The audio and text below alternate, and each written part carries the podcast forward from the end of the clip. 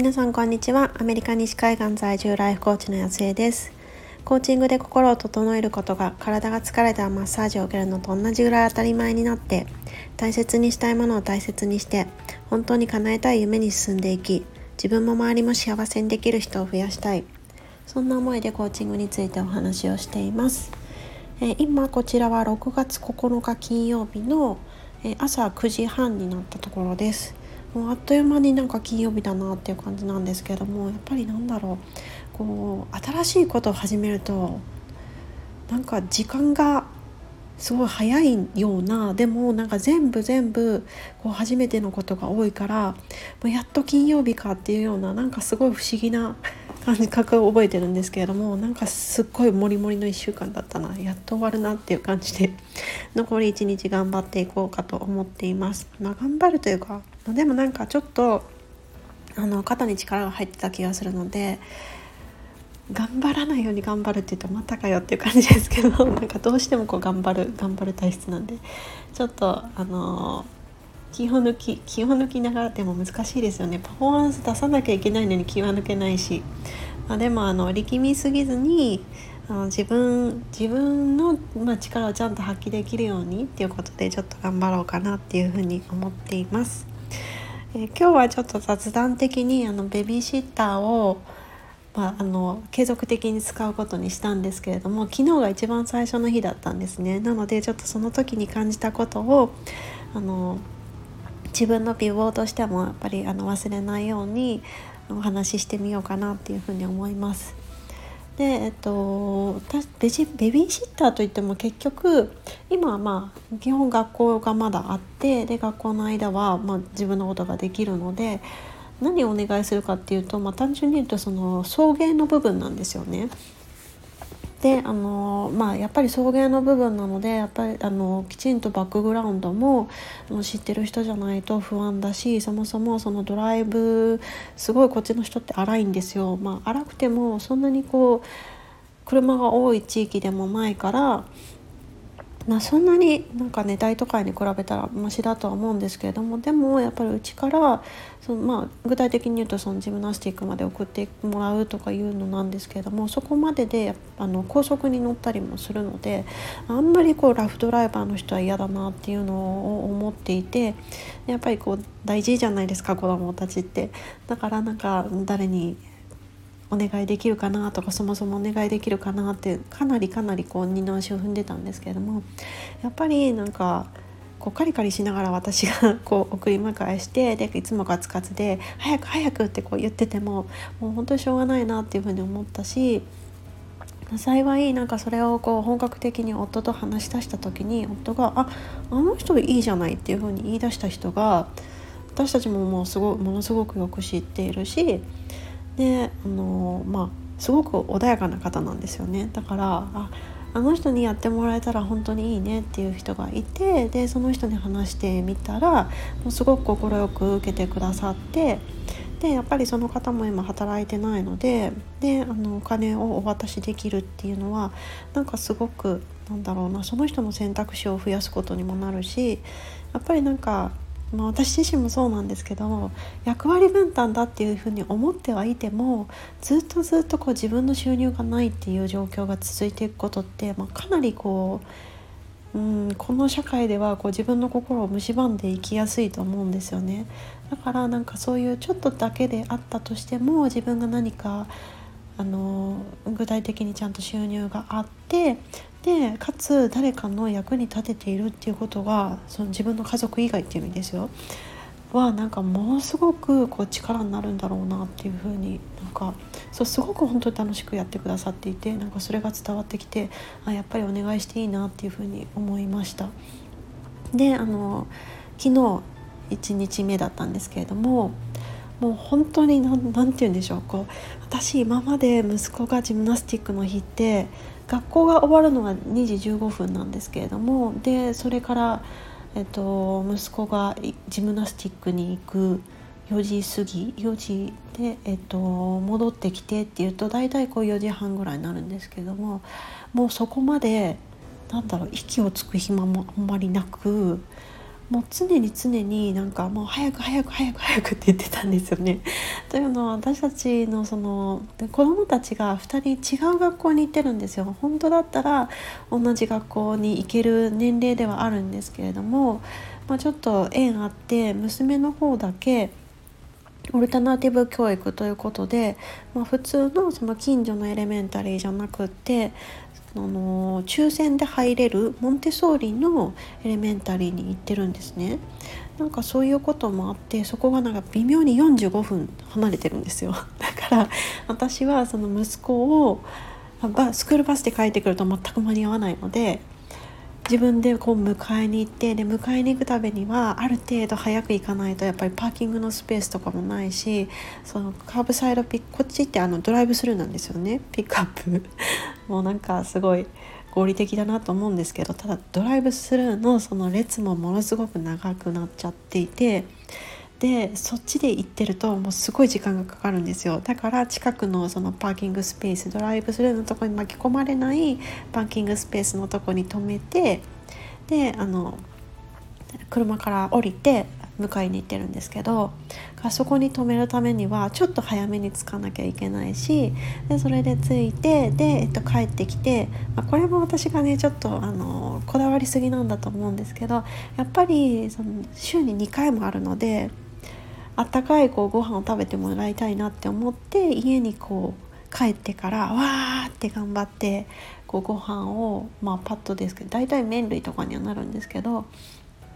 作ってで、えー、息子に食べさせてそう息子も息子で そうお迎えがあるので家に着いてから娘の、えーと、迎えに出るまでが20分ぐらいしかないんですよね。25分ぐらいかな。いや本当に間に合おうと思ったらなんですけど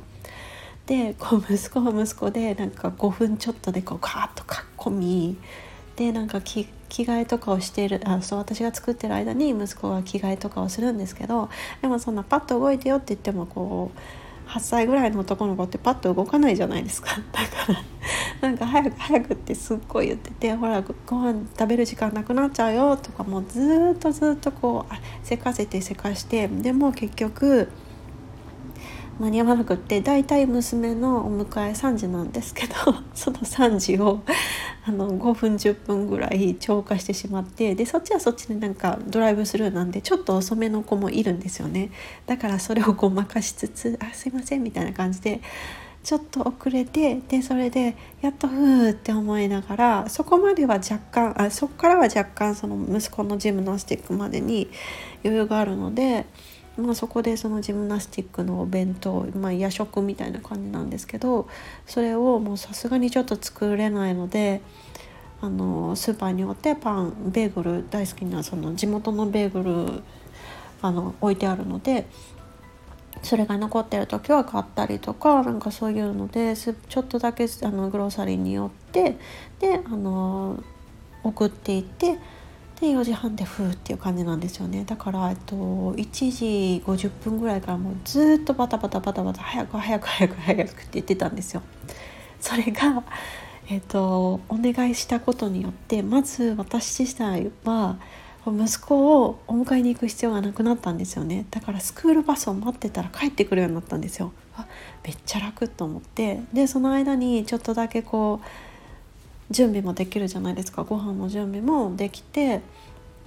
で、まあ、最後のところの仕上げまではしなかったとしてもちょっと温めておいても別に冷めないぐらいの距離で、まあ、バスバスが止まるところまでは歩いて迎えに行ってるんですけど、まあ、でもそれって1分かかるかかからないかぐらいなのでそれでピッて迎えに行って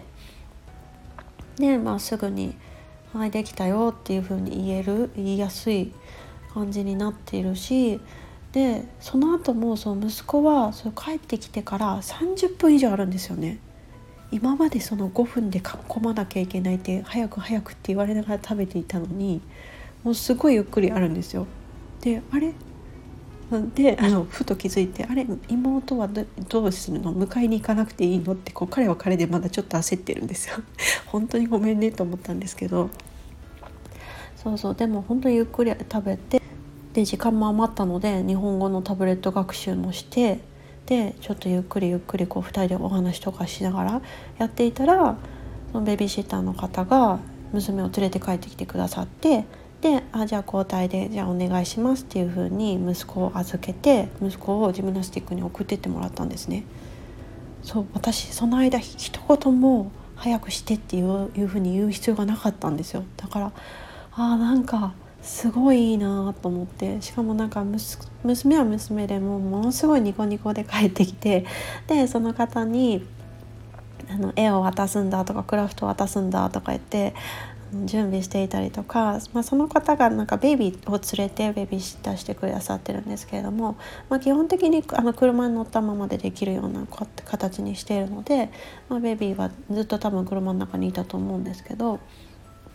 そうそれでなんかツンツン言いながら「あすごい可愛かった」とか言いながらで息子も結構なんかその子をケアしてあげていてそうなんかねそう2人ともすごいハッピーそうだったし私もすごく楽だったし子供たちに対するこう自分の態度に関しても「あまたやっちゃったよ」っていうこともなかったしなんかすっごいこう良かったんですよね。だからなんかあなんで今まで自分で全部やんなきゃいけないんだって思ってたんだろうってなんかこう心コーチングのそのやり始めた時も思ったんですけどなんか心の問題もその家庭の部分もどうしても私たちってこう、まあ、私たちってまとめていいのかな？どうしてもなんか自分でやんなきゃいけない自分たち家族で何とかしなきゃいけないみたいになんか思いがちだしで自分たちの両親もそういうふうにやってきたのを見ていたしどうしても日本ってそういう人が多いんじゃないかなっていうふうに思うんですけどやっぱりなんかアメリカって、まあ、そういうとこすごい上手に使っているしその中でもやっぱり日本式でやってきていたけど、まあ、せっかくこっちにいるんだからそういうこう文化も分かりやすい根強いし何て言うんでしょうこう理解も得やすいし別にそれでどこう言われることもないしちょっと試してみてやっぱりなんかいまいちだなっていうふうに思ったら別にその試したのが最後じゃないし変えれるしだからいいじゃないっていうことでやってみたんですけど、うん、やっぱりこう人に頼んでみてよかったなっていうふうに改めて思いました。まあ、もちろんこのコストの部分もあるのであの今もしかしたらご自身が収入がないとか収入が低いとかなんかそういうふうに思われてる方はえでもそれをやって浮かせた時間私は何をしたらいいんだろうとか思われてしまうかもしれないんですけれどもでもそもそも私も思うんですけどあのスタートアップでやろうとしてもやっぱりこう家のことと子供のことだけで全て終わってしまうとやっぱり他のことができないんですよね。だからその部分はあの未来の投資だと思ってなんだろうな。そうその余白をまだまず作らないとやっぱり収入とかそういうことを考えていくそっちのプロセスにも入れないし、まあ、うちの夫の場合はかなり、まあ、理解がある人だったので、まあ、だからまずは私のスペースをつかない作らないと家族に対しても私はなんかあんまりいい気持ちを持たないし自分のキャリアっていう意味でもやっぱりそのまずは余白が必要なんですっていうのでそれがまあと、未来に対する投資だっていうのも、まあ、夫婦間ですり合わせをして分かった上でやってくれてるんですけれども、まあ、なかなかねその部分の話し合いとか難しいと思うしそもそも何か話していいのかなって思ってしまう人も多いんじゃないかなっていうふうに思うんですけれどもなんかその部分はいや本当にあのいろいろねなんか嫌だなって思うその話し合いするの嫌だなって思う人多いと思うんですけれどもでもそれを超えた後にこう手に入るそのスペースの部分って本当にこう何者にも代えがたいなっていうふうに思うのでなんかちょっと今あの全部自分でやらなきゃいけないとかそういう感じで苦しまれている方がいらっしゃったらなんかそういう他の人に頼るっていう方法も考えていただけたらなっていうふうに思います。なんだかものすごく長くなってしまったんですけれどもということで今回はベビーシッターを、えまた使い始めましたあのお願いしだしました。ということで初めて昨日あの初日だったのでその時に感じたこととか子どもたちの様子とかそんなことをお話ししてみました。どなたかの考えるきっかけになっていたら嬉しいなと思います。ということで皆さん今日も素晴らしい一日にしていきましょう。